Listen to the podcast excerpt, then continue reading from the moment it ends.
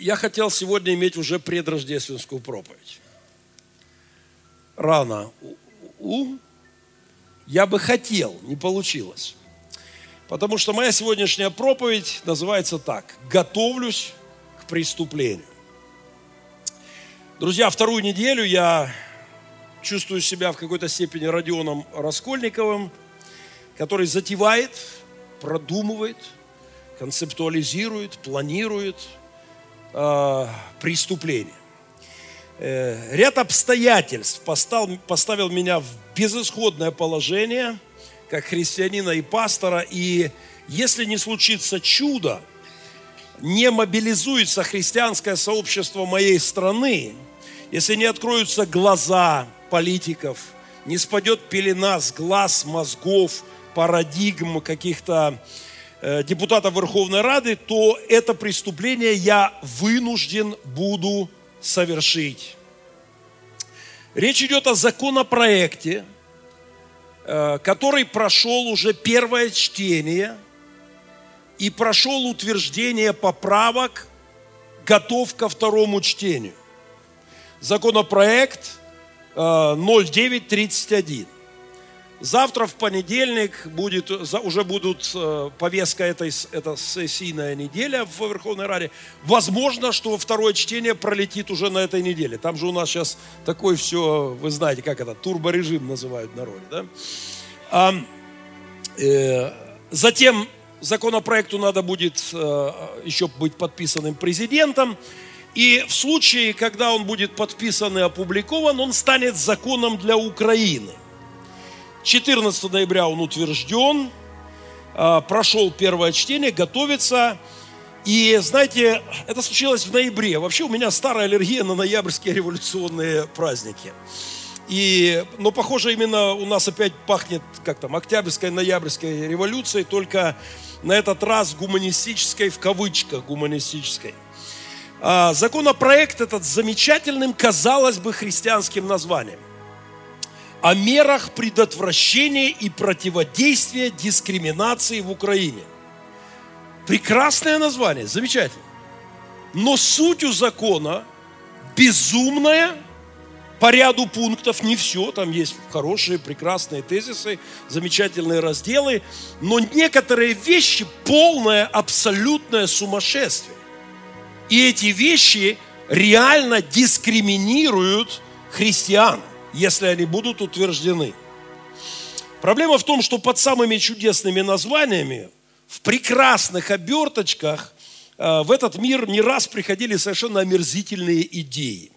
Вы помните, Гитлер приходил под прекрасными тезисами э, борьбы за справедливость, восстановление справедливости, да, э, даже с христианские использовал определенные какие-то тезисы. Все было прекрасно, да, чудесные фантики были у коммунистов – практически 10 запов... в 10 заповедей был завернут сатанизм.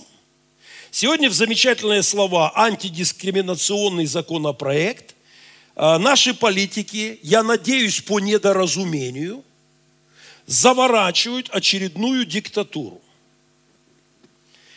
Урезание прав на свободу слова, свободу мысли, свободу убеждения, мировоззрения, религиозных убеждений. И все это нам преподносят как гуманитарную эволюцию общества. Только у этого белого ангела белого цвета нимб одет прямо на рога. Если я присматриваюсь, я вижу хвостик и копытца, и белые пушистые крылья не могут этот факт для меня...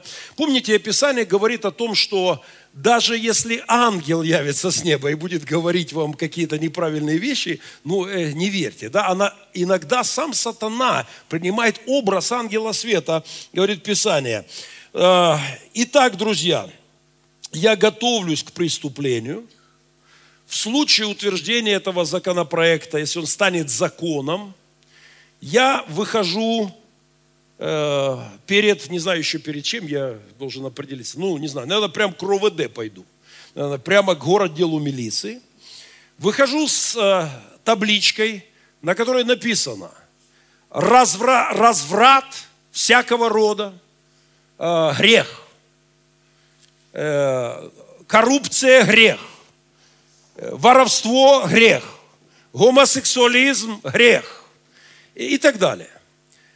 Я выхожу, фотографируюсь, приглашаю журналистов, а потом сразу же с котомкой, с сухарями, э, со сменой одеждой, топаю прямо в РУВД, пишу заявление сам на себя, явку с повинной, что я только что, пастор Геннадий, увы, вынужден был нарушить законодательство Украины, э, назвать вещи своими именами, что теперь незаконно – и я с повинной вот, пришел, надеюсь, вы хотя бы не, не особый режим, не строгий, а какой-нибудь общий режим дадите да, за, за эти вещи.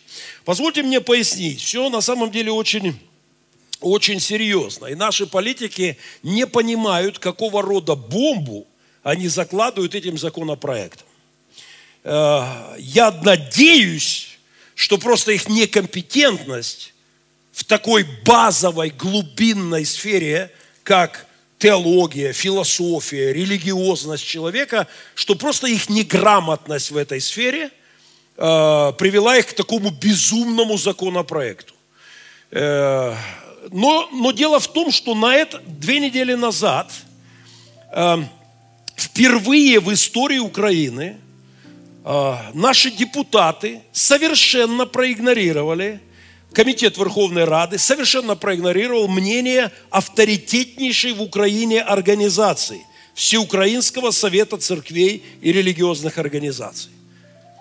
А, в этот совет входят практически все религиозные лидеры религиозной конфессии моей страны – это и католики, и греко-католики, и православные, и протестанты. А, в этот совет христи... к христианам входят и иудеи, как э, и мусульмане. То есть это религиозные лидеры страны. Они все говорят, друзья, в этом законе есть серьезные прорехи. Их надо исправить. Наши господа депутаты впервые в истории независимой Украины Говорят, это неинтересно. Там было 9 поправок внесено, 8 из них были приняты, одна поправка, которую Всемир... Совет Церквей давал религиозной организации, отброшена и абсолютно проигнорирована. Это запах разрушения вековой культуры, э, самих основ, этических основ общества. Я, все, кто задействован в этом процессе, прекрасно понимают, откуда ветер дует. Э, мы понимаем, что есть люди, которые лоббируют эти законопроекты, но они не понимают, с чем им придется столкнуться. И это моя проповедь и заявление, которое я сделаю на этой неделе, призваны немножечко, ну, обратить внимание, слегка протрезвить наших э, э, олимпийцев – которые думают, что у них есть право вторгаться в религиозность человека. Давайте напомним, вспомним некоторые тексты Писания. Евангелие от Луки открываем, 9 глава, 26 стих. А, Луки, 9 глава, 26 стих, смотрим вместе.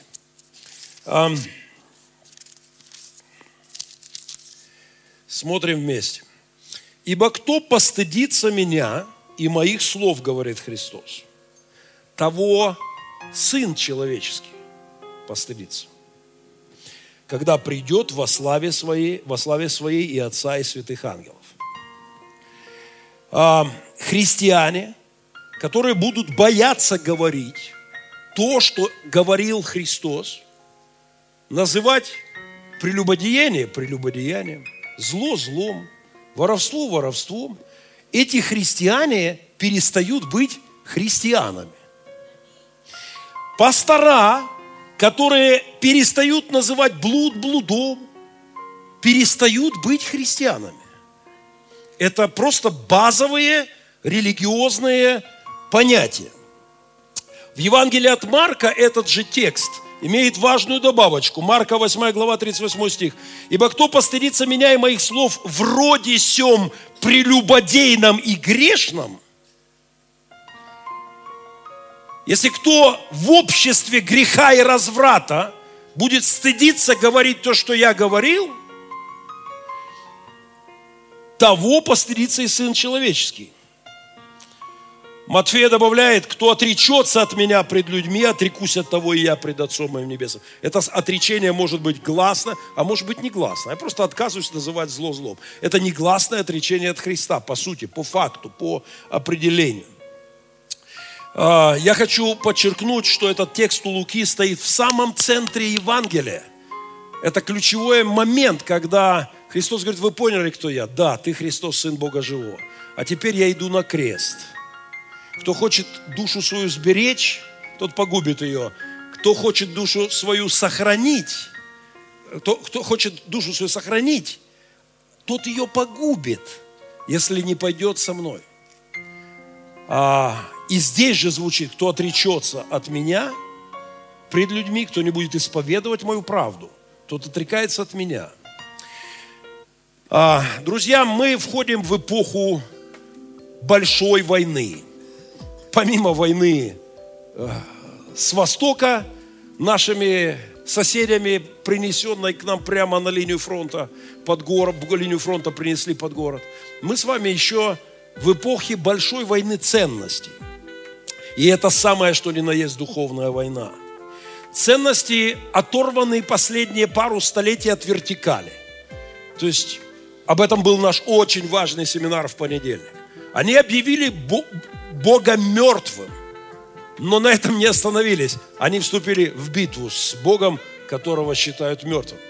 А, ценностей уже нет общества, в котором общепринято, что прелюбодеяние – это зло. Для кого-то прелюбодеяние – это норма поведения. Я две недели назад в нашем городе, в эфире, в прямом эфире сидел, женщина сидит и говорит, ну что, если девочке 14 лет, она хочет гулять, ну пусть гуляет. То есть такие женщины, у этой ценности женщины. Ее ценности – это не мои ценности. Мои ценности основаны на, есть такие понятия, как чистота отношений до брака, как благочестие человека, да, совесть человека, порядочность, сексуальная чистота. Эти понятия, они, это, это ценности, которые были всегда, веками, тысячелетиями. Всегда были люди, кто их нарушал, конечно. Всегда были люди, которые грешили, гомосексуалисты были всегда, всегда были блудники разного рода, но так, чтобы они говорили, это будет нормой – и вы должны признать, что это норма, это недавнее явление. У меня, как у священника, есть только два варианта в случае принятия этого законопроекта. Первый – перестать говорить правду и свои ценности озвучивать, а значит перестать быть христианином и священником. Второй вариант – переступать этот закон и отстаивать существование добра и зла – существование света и тьмы, существование понятия норма. В общем-то, этот закон о том, есть норма или нет, существует правильно и неправильно.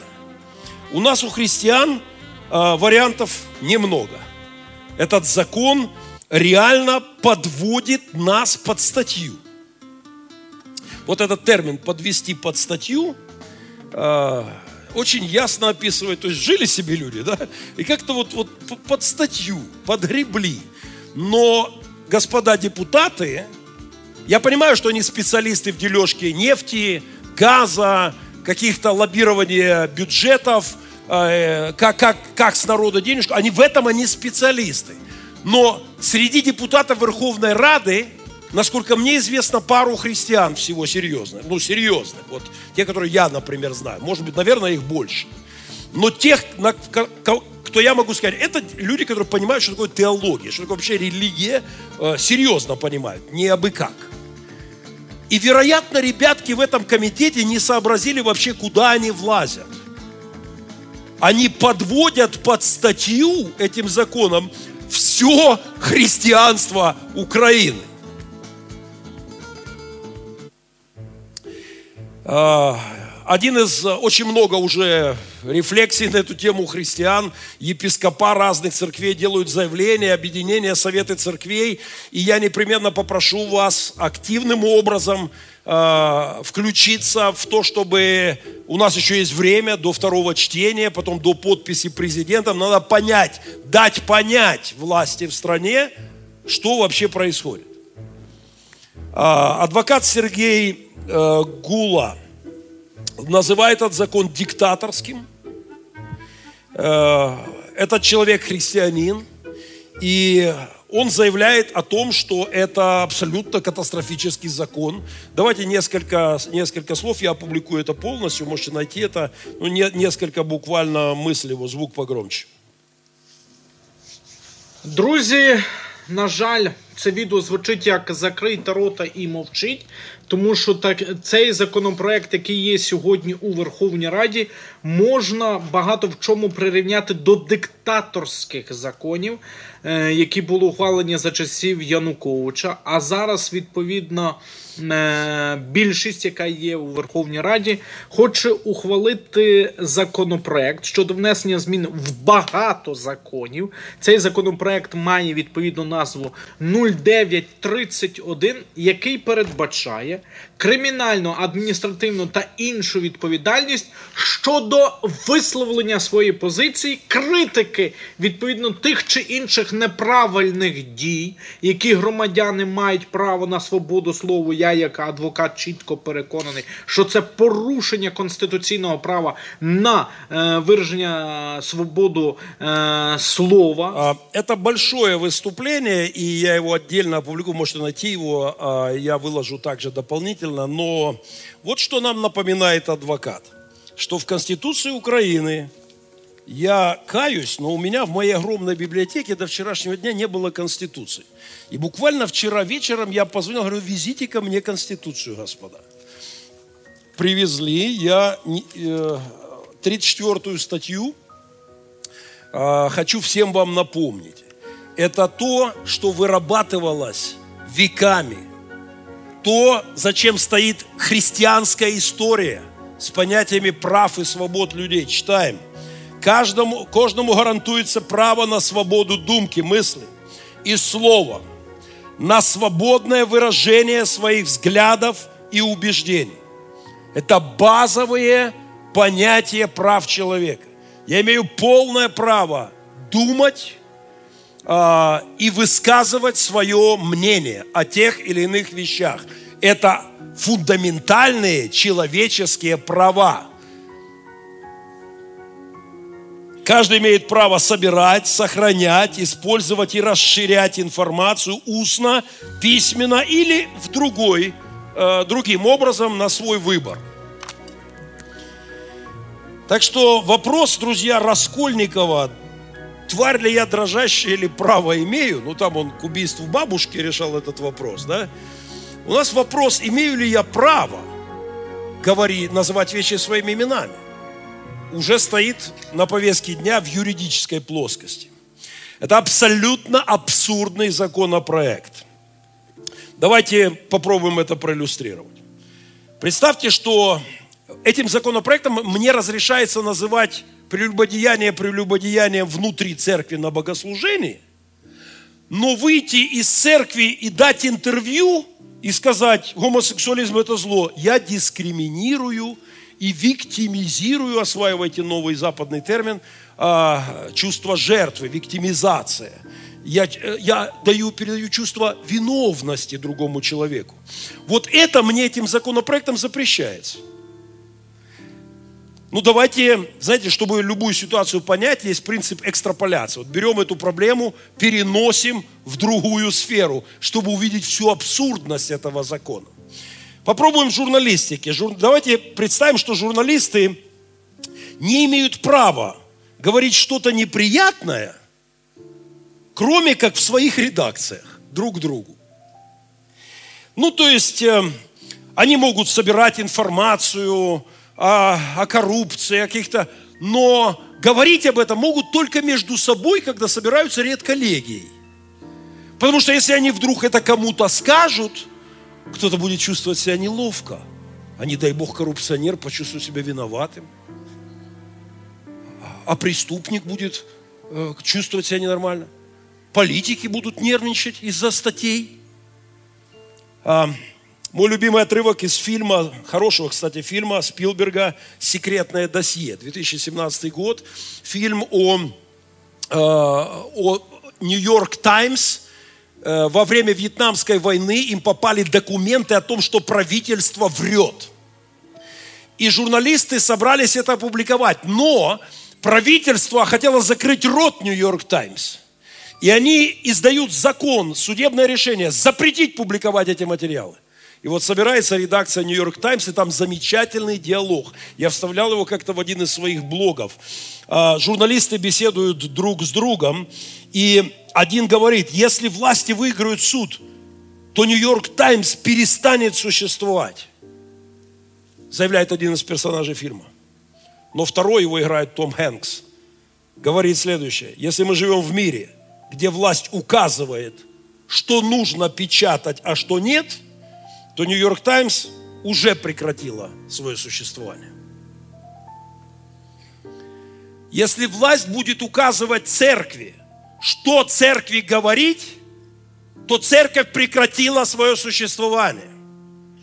Нет никакой власти, ни у одного президента и царя указывать мне, священнику или просто христианину, что зло, а что добро – им не дано надо мной ни малейшей власти в этой сфере.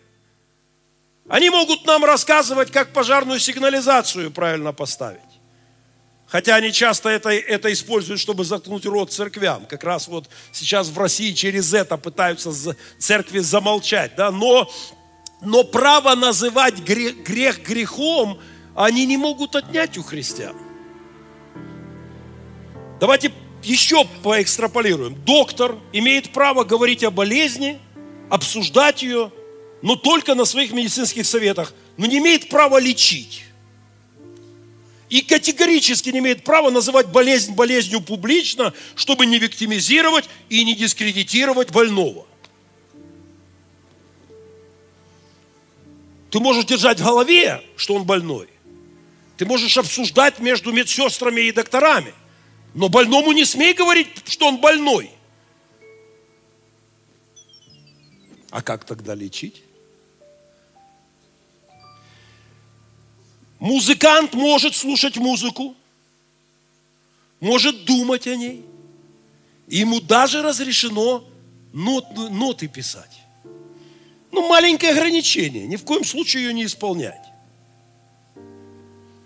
Говорить о том, что алкоголизм зло нельзя.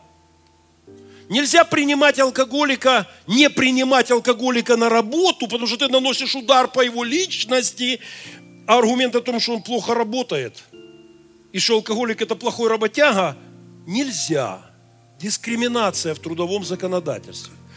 Этот эти, законопроект предлагает меня, пастора, знаете, поставить в какое положение? Что если вдруг, не дай Бог, кто-то из наших служителей а, в прелюбодеяние впадет, я его не могу уволить с работы.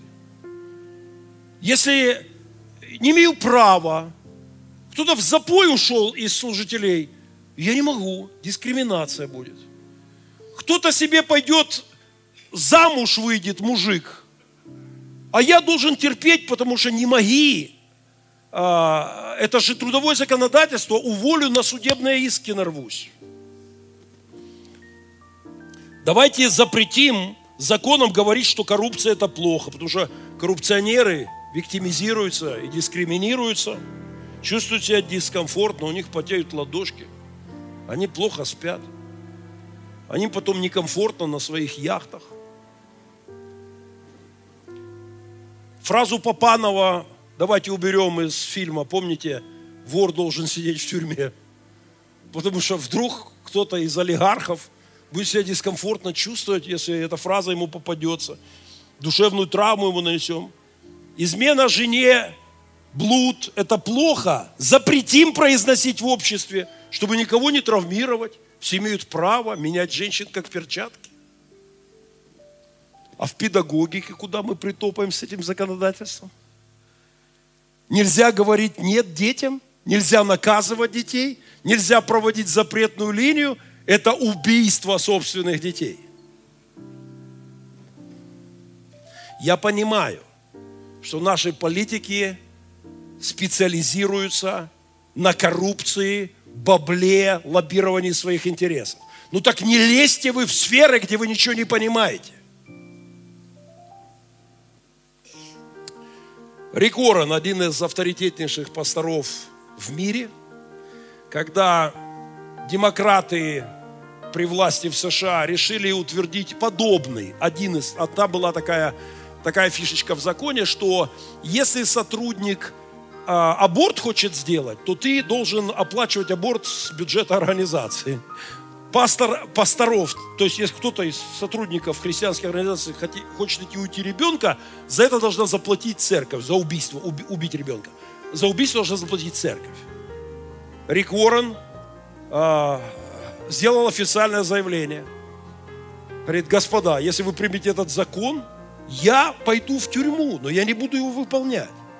Вы просто меня подводите под статью. У меня нет ни малейшего права, как у священника, э, подчиниться этому закону. Помните, новозаветная парадигма, да, должна больше повиноваться Богу, чем, чем царю, который требует от тебя беззакония. Если тебя требуют замолчать, цари, но у нас есть повеление от Господа говорить, озвучивать правду. На этом стоит мир, на правде Божьей.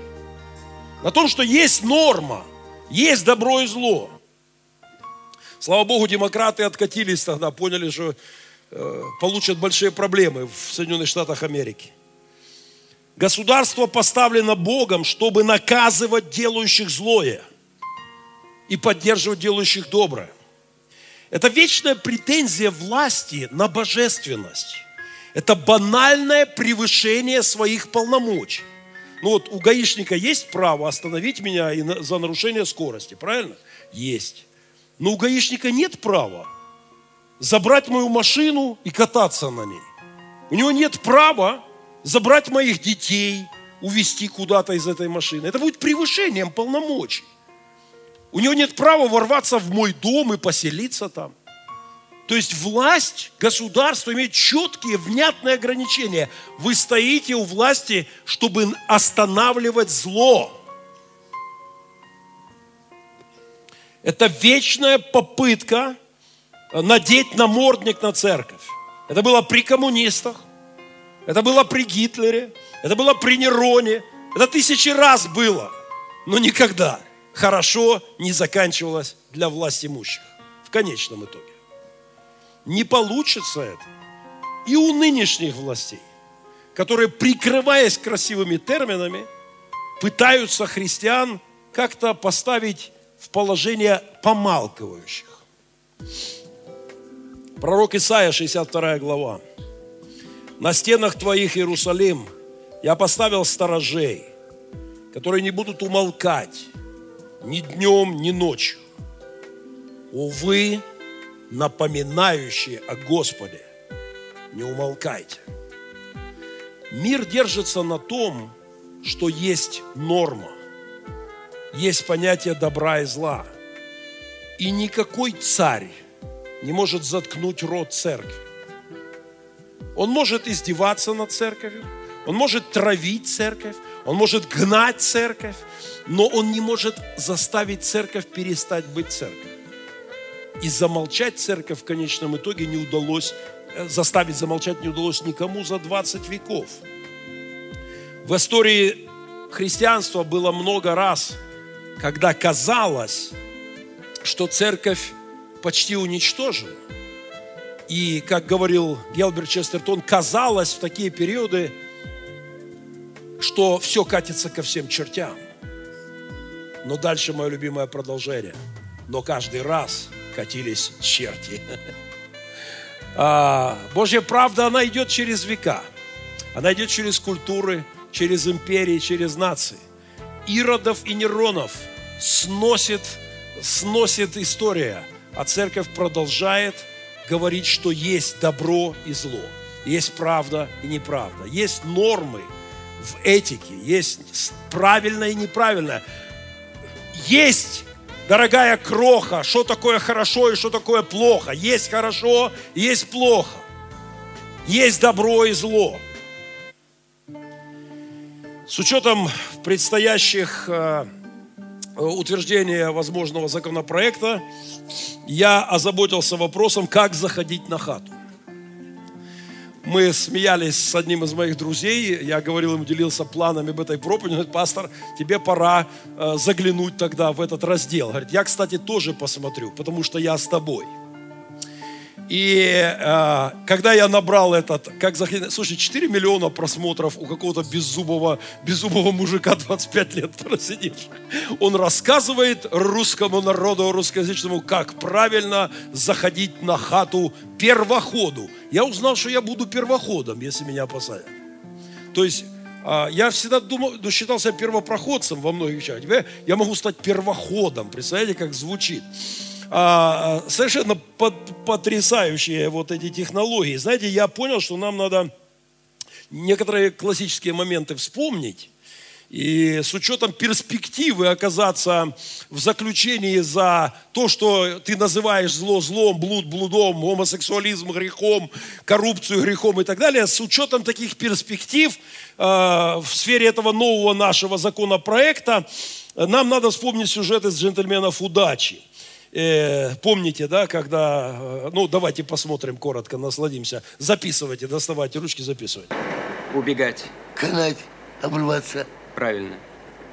Говорить неправду. Фуфло толкать. Хорошо. И так. Пивная. Тошниловка. Ограбление. Гоп-стоп. Нехороший человек.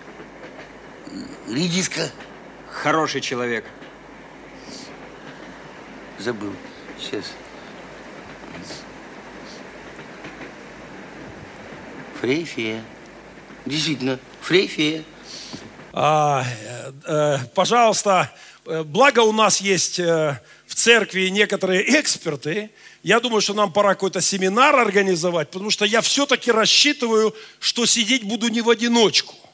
Поэтому те, кто собирается оставаться христианами и называть грех грехом и готов страдать за христианство, то вам, как и мне, пора, а, наверное, мы сделаем такие курсы, чтобы нас как бы подготовили к этим процессам. Знаете, я поймал себя на чем в процессе подготовки проповеди.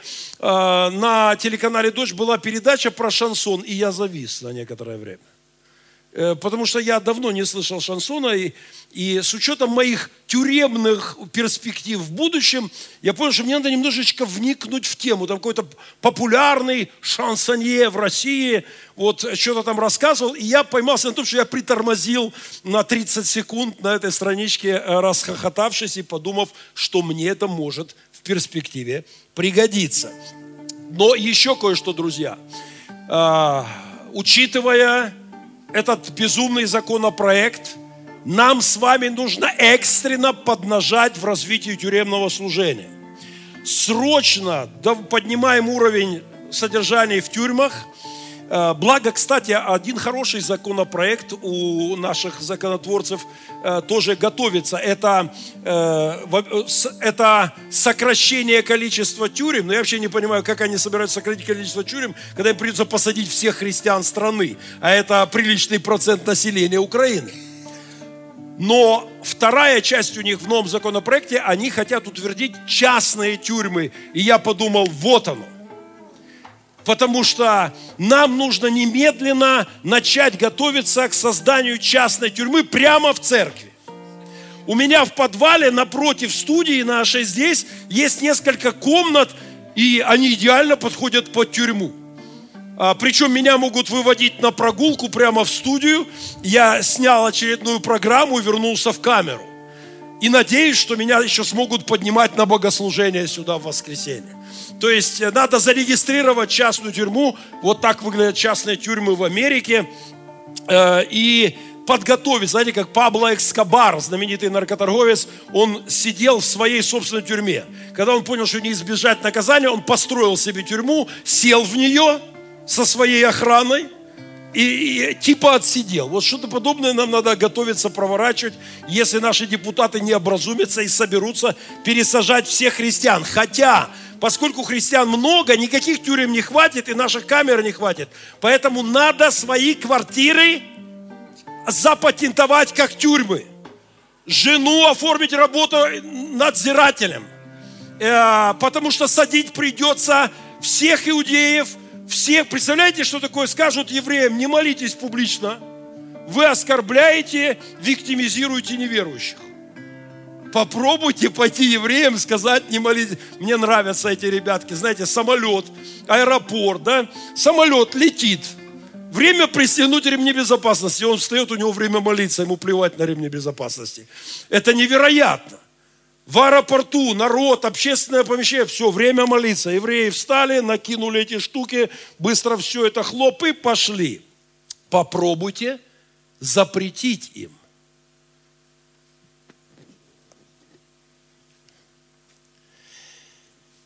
я, конечно, надеюсь, что, э, что найдется несколько сотен пасторов и священников в моей стране, которые вместе со мной совершат это преступление в случае принятия этого законопроекта э, и утверждения его президентом. Тогда мне сидеть придется не в одиночестве.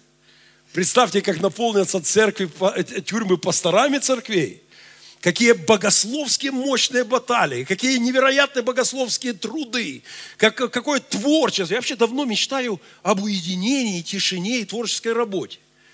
И тюремная камера может стать просто, наконец-то я напишу все свои книги, которые я запланировал. Утешает меня также одно письмо из тюрьмы. Много лет назад, вы знаете, у нас большое тюремное служение, и как-то наши тюремные э, пастора приехали и привезли мне письмо из зоны, которое написали местные там авторитеты. А, одна строчка довела меня до истерики. Я рыдал просто от хохота, потому что там было написано, пастор Геннадий, мы вас так уважаем, бла-бла-бла-бла-бла. Мы хотим вам сказать от всего сердца, что у вас большой авторитет в криминальном мире. Но они искренне хотели мне комплимент какой-то сказать. Получилось так себе. Пастор, у вас огромный авторитет в криминальном мире. Это было, это было весело, но это утешает с учетом моих э, перспектив оказаться на той стороне. Друзья, в этом законопроекте есть совершенно потрясающие вещи. А, в правительстве Украины есть такой уполномоченный по правам людей. Я, кстати, один раз сталкивался с абсолютным безумием, просто безумием. А, на нас была уже атака такого уполномоченного по правам людей. Ему показалось, что мы тут кого-то дискриминируем, и это был полный идиотизм я посоветовал уполномоченному меньше смотреть российское телевидение, через которое он, вероятно, получил новости о том, что у нас здесь происходило. Но нам выносили мозги здорово. Так вот, этот законопроект предполагает особые права предоставить уполномоченному по правам человека. Здесь запах такой, знаете, чрезвычайки, вот э, коммунистической ЧК, чрезвычайной комиссии. Причем уполномоченный в одиночку может инициировать преследование человека, который, например, в соцсетях написал, я считаю гомосексуализм грехом. И уполномоченный сидел и стал, а, один, без суда. Я беседовал с адвокатом. Он э, делает заяву, и она становится путем раскручивания преследования к этому человеку. Слушайте, уже не нужна тройка. Сталинские тройки уделали в этом законопроекте. Уже один уполномоченный на свое усмотрение может решать, что этот человек нарушает закон и включать репрессивный аппарат, а ты потом оправдывайся в судах. А, уполномоченный, конечно, либерал, у него всякие в голове странные схемы о ценностях человеческой жизни, но он получает право составлять такие протоколы. Друзья, позвольте сказать, что не нужно в свинство выдавать за европейские ценности. Не стоит похоть, разврат, аморальность выдавать за классические европейские ценности. Я историк, социолог, религиовед. Позвольте, я перечислю вам то, что действительно называется европейскими ценностями. Свобода. Семь, в том числе, конечно, и для, и, и для людей, которые выбирают э, гадости в своей жизни, но свобода – это ценность европейская, базовая, христианская, фундаментальная. Это семья, семейные ценности. Европа – это семейные ценности. Это ценность труда. Это цен- ценность работы, как, как служение Богу и людям. Ценность образования, науки, познания мира, а, религиозные, христианские ценности в основе Европы. А разврат, который нам пытаются подать как классические европейские ценности, э, это просто незнание истории. Это, это, это неграмотность, господа. А, Да, люди всегда грешили, и гомосексуалисты были всегда, и блудники были всегда, но классическая европейская ценность, что это норма. Есть мужчина и женщина, есть семья, есть детки, есть воспитание детей, есть работа, есть ответственность и так далее. И, конечно, свобода. И, конечно, религиозная свобода. Кто за этим стоит, за всеми этими историями за этими законопроектами? Это то, что в христианской среде называют соросята.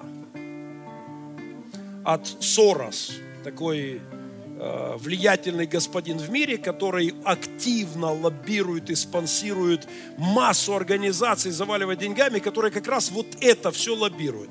Знаете, когда я писал в компьютере соросята, он автоматически поменял первую букву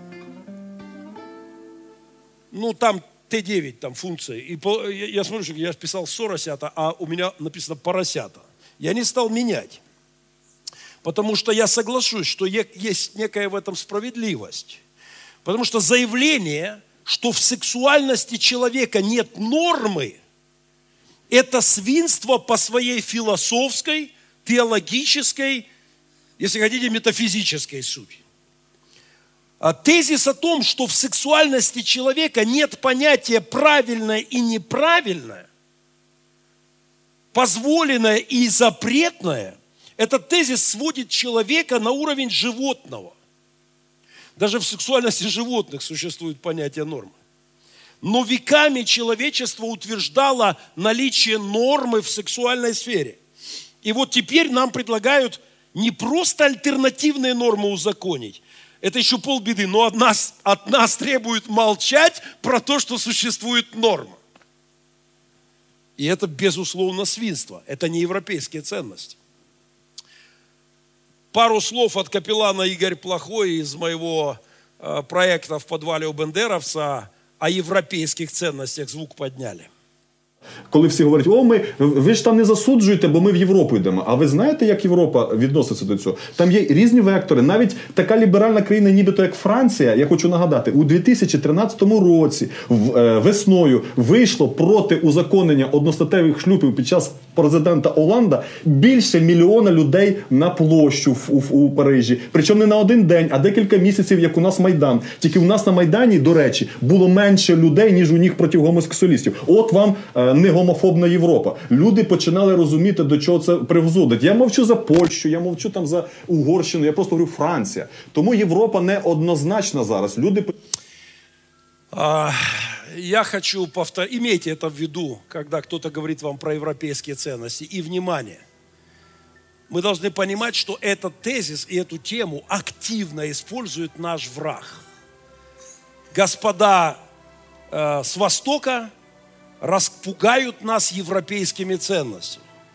Э, я повторю своим врагам, которые предлагают нам от европейских ценностей э, в объятия к Путину спасаться, я повторю вам, что свобода лучше, чем не свобода. Да? Фраза этого путинского э, попугайчика, который он там где-то за собой вводил и ставил.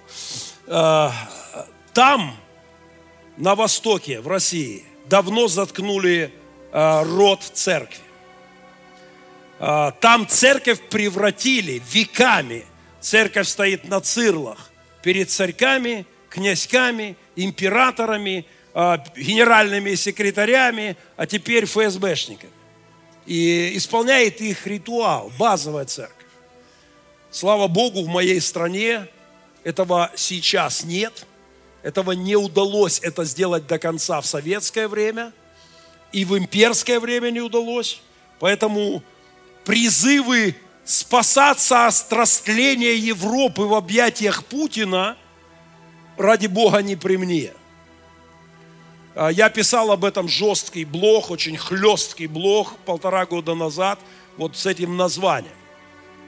И я хочу повторить, ничего более развратного, чем коммунизм, в мире не придумали. Было всякое, но национализацию женщин ввести, как это пропагандировали и пытались реализовывать коммунисты, до этого мало кто додумался. Объединить в детских домах мальчиков с девочками, чтобы создавать общие семьи, э, эксперименты, которых э, в черном дневнике описывает в своем, как раз в 19 году, сто лет назад, э, Зинаида Гиппиус. Этого, это- до этого не додумался никто в мире. Поэтому, пожалуйста, ни в коем случае мой разговор а, о натиске соросят не переводить в призыв к, в объятия к Путину. У Путина половина Государственной Думы э, голубого цвета. Вся э, тан- тан- танцующая и поющая элита, там через одного все. Они нам рассказывают о нравственности. Этот закон, от него абсолютно внятный запах тоталитарной толерантности. Мой личный религиоведческий термин. Не патентую. Пользуйтесь. Толерантность и тоталитарная толерантность – это разные вещи. А, По своей сути, когда мне говорят о толерантности, просто человек живет так, я живу так. Это, это толерантность. Но когда мне говорят «замолчи», и не имеешь права оценочного суждения, то это тоталитарная толерантность. Это, э, это безумие, абсолютное безумие. Это лишение меня права этического вообще базового фундамента. Да, мы живем в мире развалившихся ценностей. Это действительно богословская, философская проблема. Это не шуточка 95-го квартала. Это вопрос религии, это вопрос самой сути человеческой природы. Это то, что называется ценностным ядром. А работа с ядром и с его расщеплением, вы знаете, может приводить к ядерной реакции в том числе, может проводить к серьезнейшим социальным взрывам. Ядро ценностей, вертикальных по своему божественному происхождению, правда рассыпалось в этом мире. Люди живут без Бога, люди живут со своими шкалами ценностей. Это их право. Это право быть неправыми им дал сам Создатель. И они имеют право жить в безбожии, не верить в Творца. Они имеют право жить в блуде, как это ни странно звучит, это их выбор. А, грешник, да грешит еще. Нечестивый, а, да еще оскверняется. Святой, да творит еще правду. Но у меня есть обязанность и право называть это злом. И я не собираюсь это им отдать. Это... Здесь нужно быть крайне аккуратными. Это не топорные шутки. Это законопроекты, касающиеся святых вещей для огромного количества людей в моей стране. И у меня есть право называть пошлость пошлостью. Даже если это пошлость в исполнении а, кандидатов или нынешнего президента. Когда в его шуточках в квартале была пошлятина, вне зависимости от того, что он стал президентом, пошлятина осталась пошлятиной. И я обязан называть пошлость пошлостью.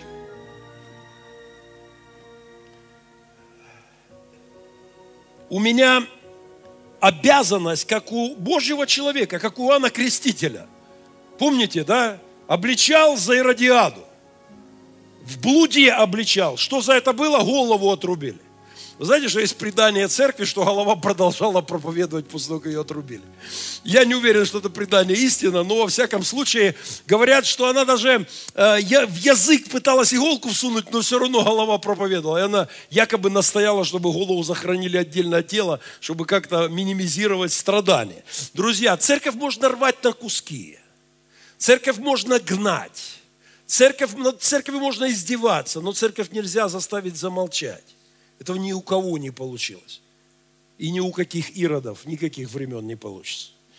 Единственный способ для государства, где развалины ценности, а это сегодня касается всего мира, это стать посередине между ценностными окопами и быть арбитром в этой войне. Вот здесь, а не в формуле Штанмайера, надо развести войска. Вот это обязанность государства.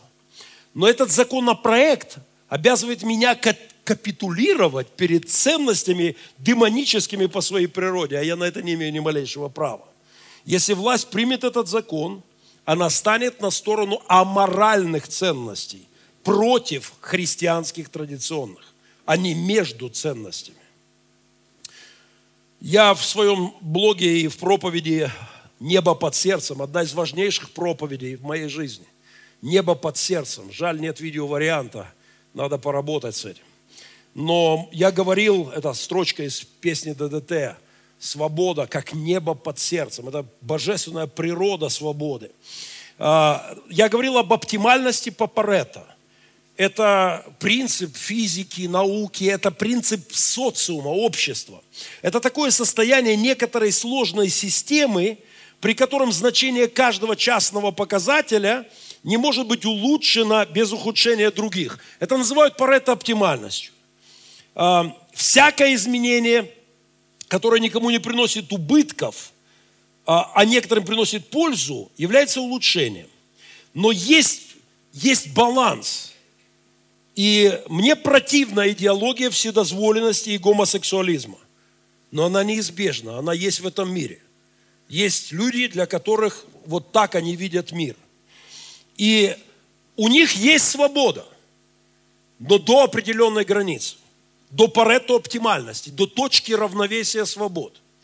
Я категорически противник того, чтобы христиане шли на гей-парады и кидали помидоры в гомосексуалистов. Я категорически противник того, чтобы христиане вылавливали голубых или кого-то и лупасили где-то в подворотнях. Это безумие. Хотя, конечно, я бы хотел жить в государстве, где христиане во главе государства вместе с народом говорят, никаких гей-парадов здесь вообще не будет. Конечно, это было бы идеально. Но, увы, мы живем в мире разорванных ценностей. И государство должно стать между нами – между людьми с одними ценностями, грешными, злыми, и людьми с праведными ценностями, и не позволять нам уничтожать их ценности, а им уничтожать наши. Но говорить то, что мы думаем, не запретить, ни мне, ни им никто не может. Неужели это не ясно? Этот законопроект – атака на мои ценности, на мое право называть зло злом. А, посмотрите на это видео, совершенно потрясающее. Э, хотел бы с самого начала, но это невероятно, как она с веточку за веточкой, это немыслимая конструкция, удерживает равновесие. Вот так и в случае со свободой. А, это тонкая конструкция.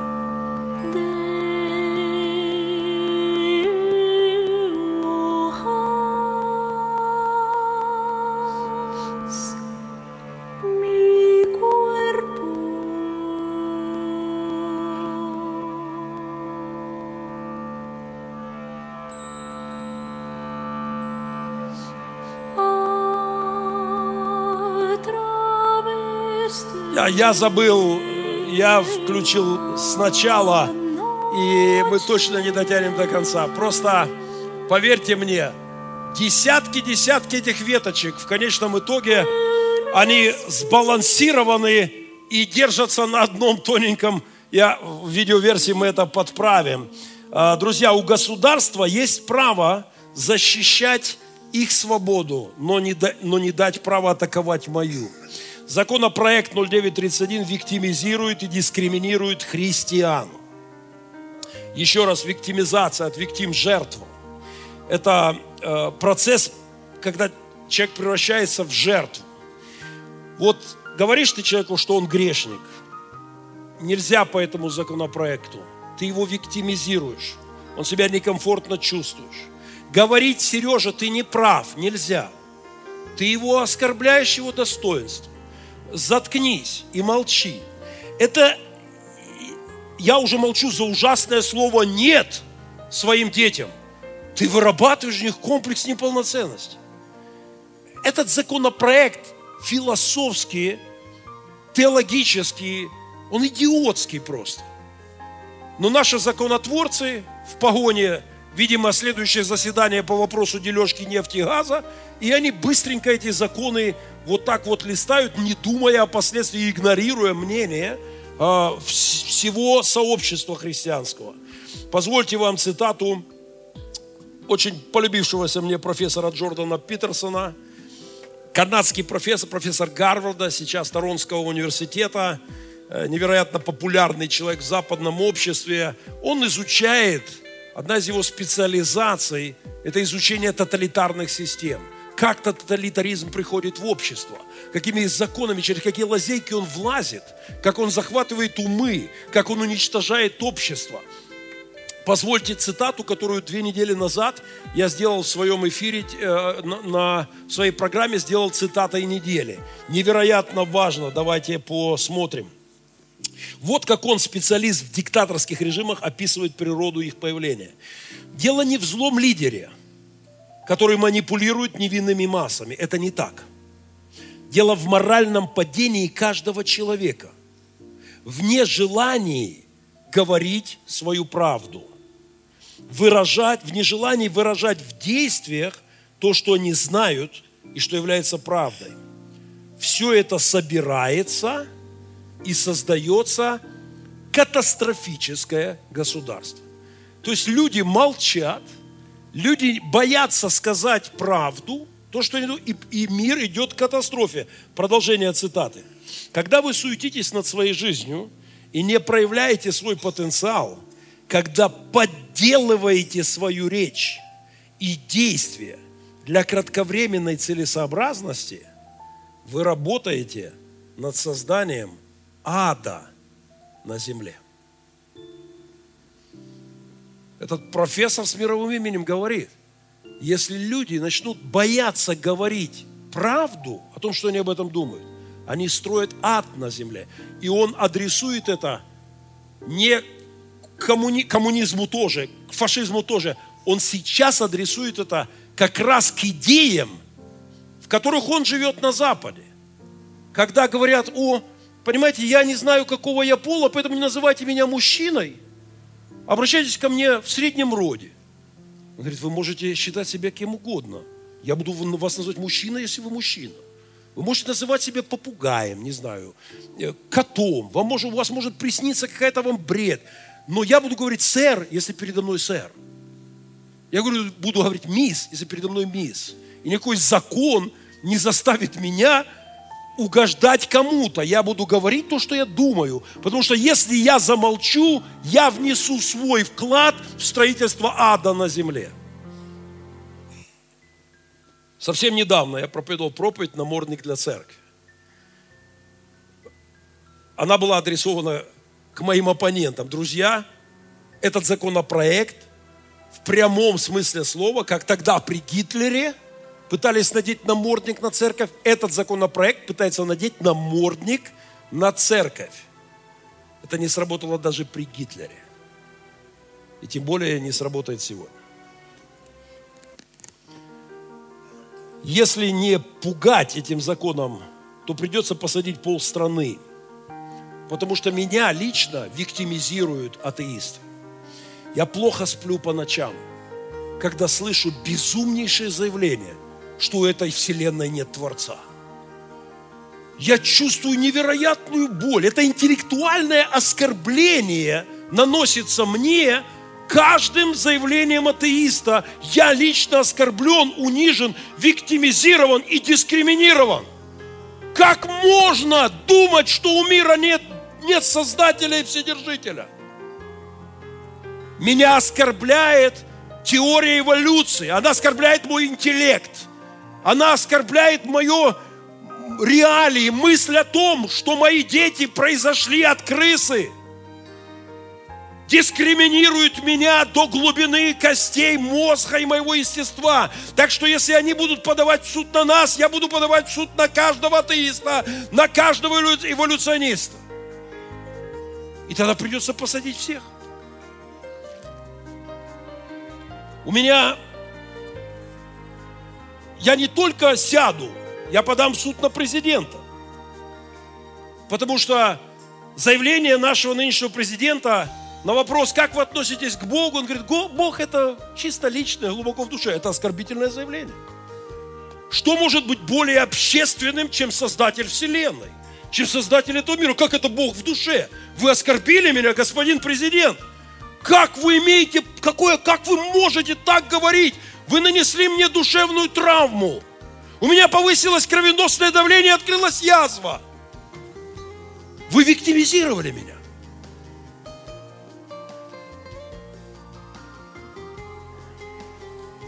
Моя тонкая психика в подготовке этой проповеди уже пострадала. Я, уже- я вчера не спал, я спал, но мне всю ночь снилась тюрьма. Кстати, там находились некоторые из наших служителей. Я не знаю, почему Аркадий Ашовский, прости за все, но ты туда попал. А, Кабанова там не было, это подозрительно. Может быть, он решил отмолчаться. Друзья, я этот законопроект дискриминирует христианство. Он дискриминирует хри- религиозность. Он права человека и свободу мнения, базовые, ми- мир, свободу мировоззрения, ее выражения дискриминирует. Через все это уже проходил Запад. Наверняка придется проходить и Украине.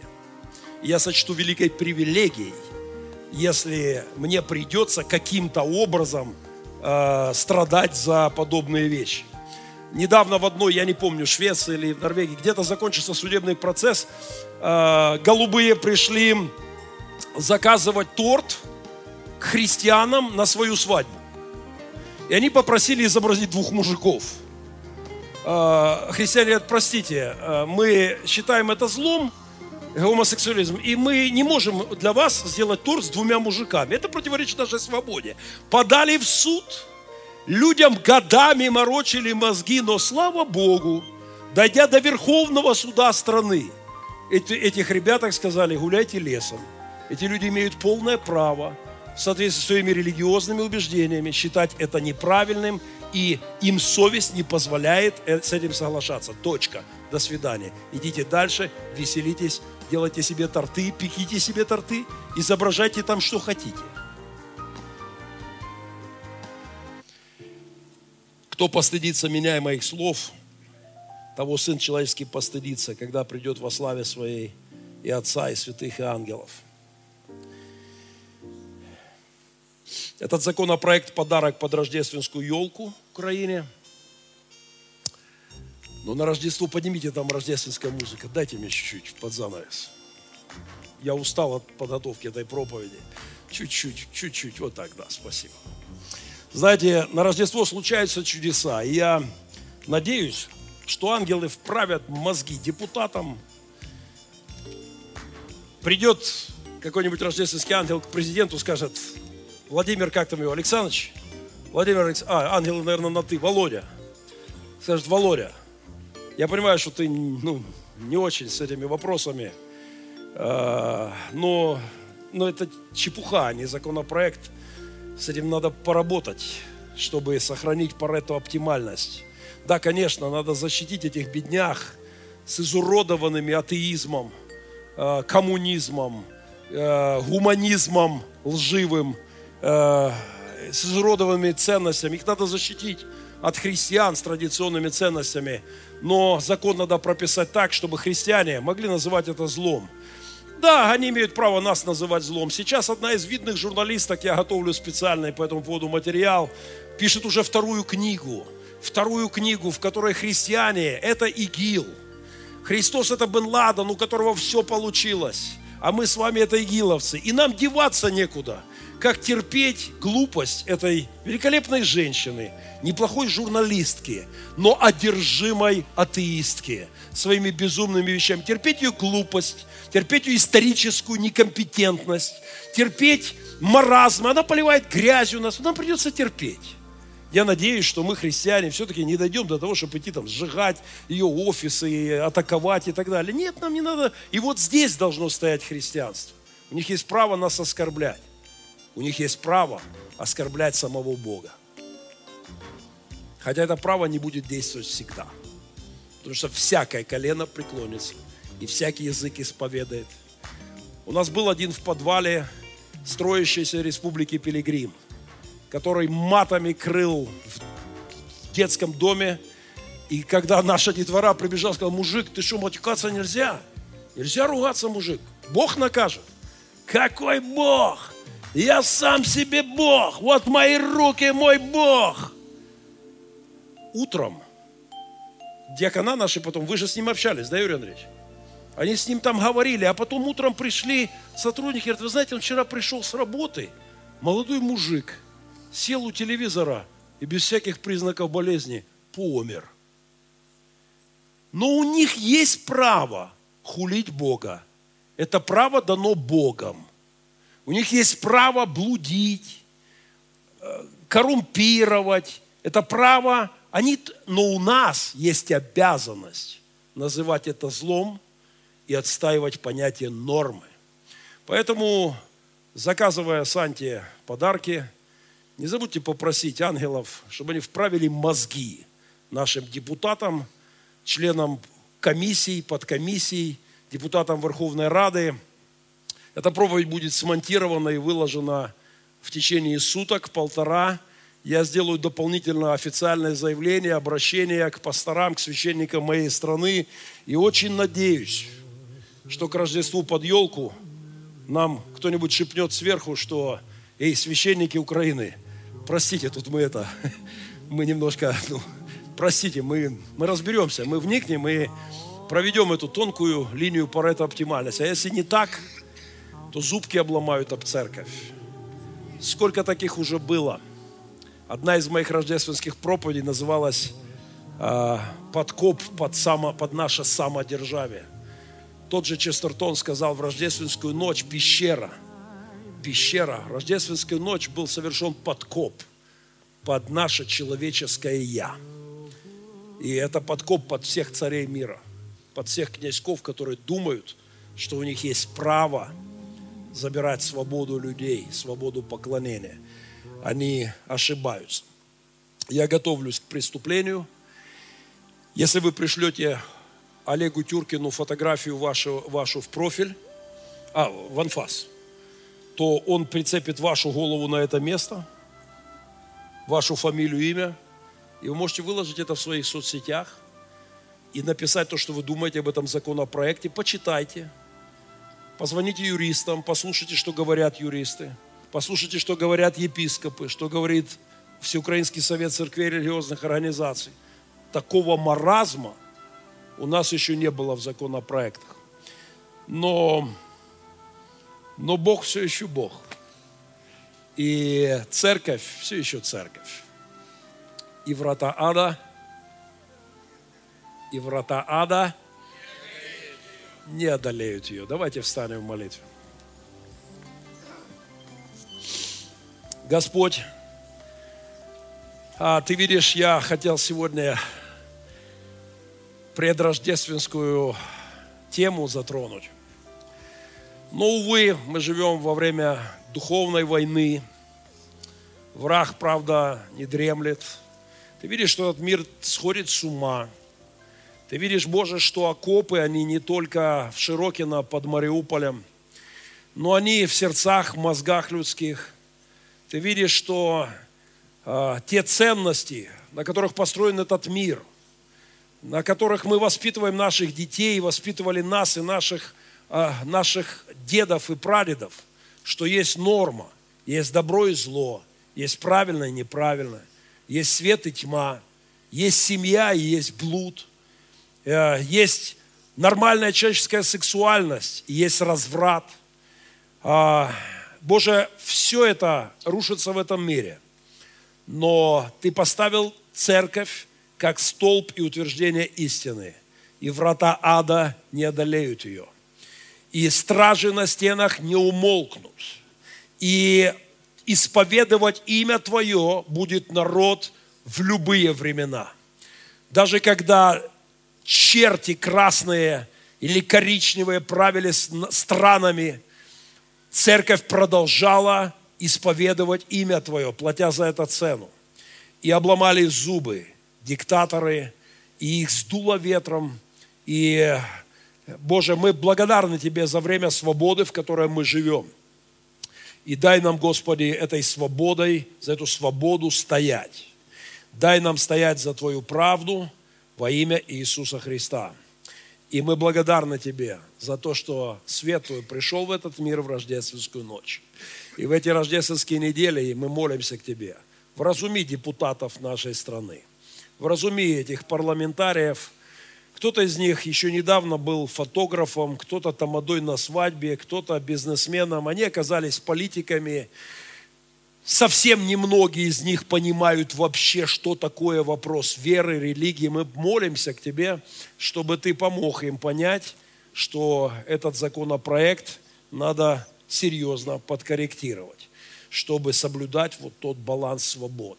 Благослови, Господь, президента нашей страны, дай ему также вразумление, дай услышать священников самых разных церквей, чтобы наша страна продолжала быть страной свободной во имя Иисуса Христа. Аминь.